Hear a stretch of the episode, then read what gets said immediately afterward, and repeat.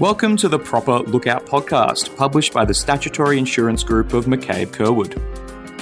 In this series, our CTP experts will discuss a range of topics, sharing their thoughts on an industry trend or an intriguing legal issue, explaining the intricacies of an important case, and hopefully imparting some of the knowledge that they have gained.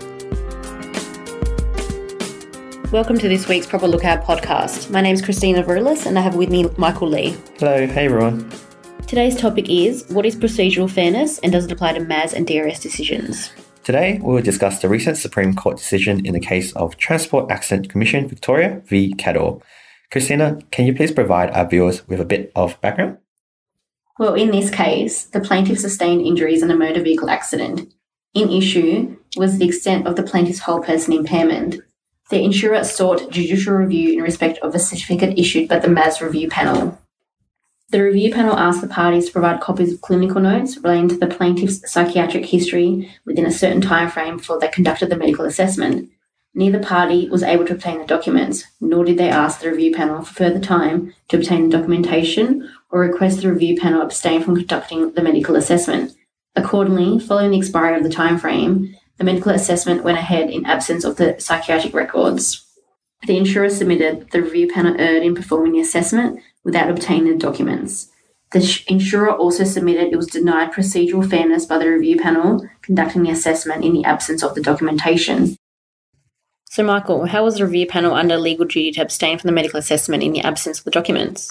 The insurer argued the legal duty flowed from paragraphs 1.17 and 1.18 of the permanent impairment guidelines, which state 1.17 the medical assessor must evaluate the available evidence and be satisfied that any impairment and 1.18.1, an assessment of the degree of all the available evidence.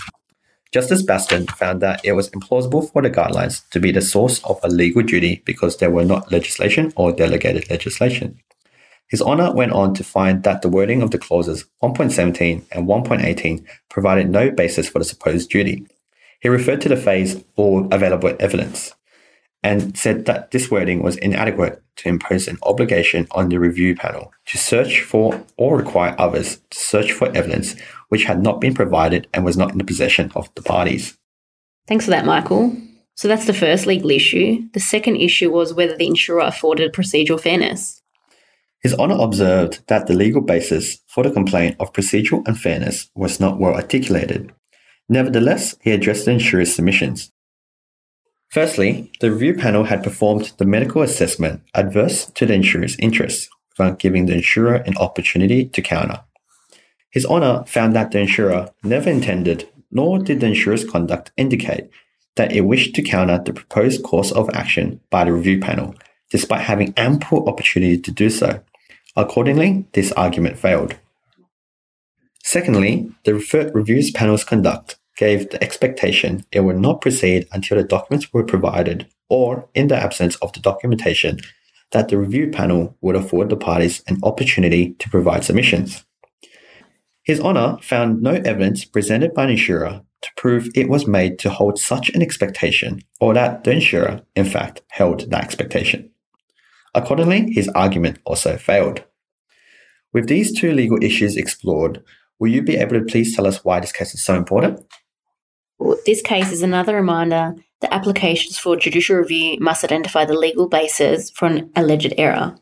In this matter, His Honour questioned whether the permanent impairment guidelines could be the source of a legal duty. Putting that to one side, he found clauses 1.17 and 1.18 of the guidelines do not create a duty upon the medical review panel assessors to take on a, an inquisitorial role and search for relevant documents nor could they compel the parties to obtain those documents. Likewise, the review panel was not obligated to wait for the relevant documentation before performing its assessment. The case also reminds insurers that arguments of a breach of procedural fairness requires one, a legal basis for the procedural fairness to apply in the circumstances, two, identifying specific conduct of a body which would be adverse to a party submitting that the body's authority and three, identifying the denial of opportunity to, to such a party to counter the adverse conduct. When considering the application of this decision to claims under the Motor Accidents Injuries Act 2017, Insurers should always afford plaintiffs an opportunity to counter or contribute to the process when a decision is being made that could be adverse to their position. Up, there are two key principles. Firstly, clauses 1.17 and 1.18 of the Permanent Impairment Guidelines do not identify a duty to obtain or compel others to obtain required documentation. Secondly, in many of the processes under the Motor Accidents Compensation Act 1999 and the Motor Accident Injuries Act 2017, such as internal reviews of mostly at fault and minor injury decisions, it is important to afford procedural fairness to the parties whenever it is possible their interests may be affected. So that brings us to the conclusion of number 72 of the Proper Lookout podcast. Stay cool and tune in next week. Bye, guys. Thank you for tuning in to this episode of the Proper Lookout podcast. We hope you enjoyed it.